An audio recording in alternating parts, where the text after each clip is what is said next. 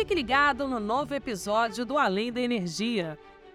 A descarbonização da indústria é um dos fatores cruciais para que o mundo consiga cumprir as metas do Acordo de Paris e, assim, frear o aquecimento global.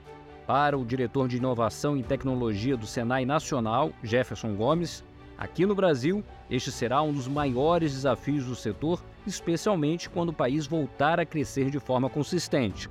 Então, quando a gente fala eficiência, não é um exercício de país, entende? É um exercício mundial. Agora, quando você sai da eficiência para trabalhar a oferta, a gente tem uma sobre-oferta hoje, porque a nossa economia também não cresce. A pergunta que a gente tem que fazer, é, é, é, que eu acho que é de médio prazo, é: caso a gente comece a crescer, nós estamos preparados para trabalhar com energias que são de, aplicadas, que são de certa forma diferentes das habituais utilizadas em todo o mundo? A gerente comercial e de desenvolvimento de negócios da Engie Soluções, Gisele Astorga, lembra que a companhia já oferece soluções de descarbonização com investimentos reduzidos para a indústria.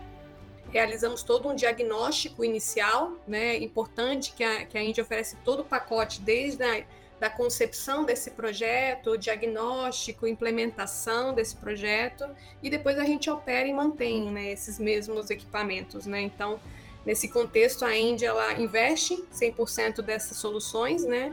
De modo que o cliente aloca basicamente seu dinheiro no seu core business, deixando para um player como a Engie todo o risco de operação e manutenção desses ativos em um casamento aí de longo prazo.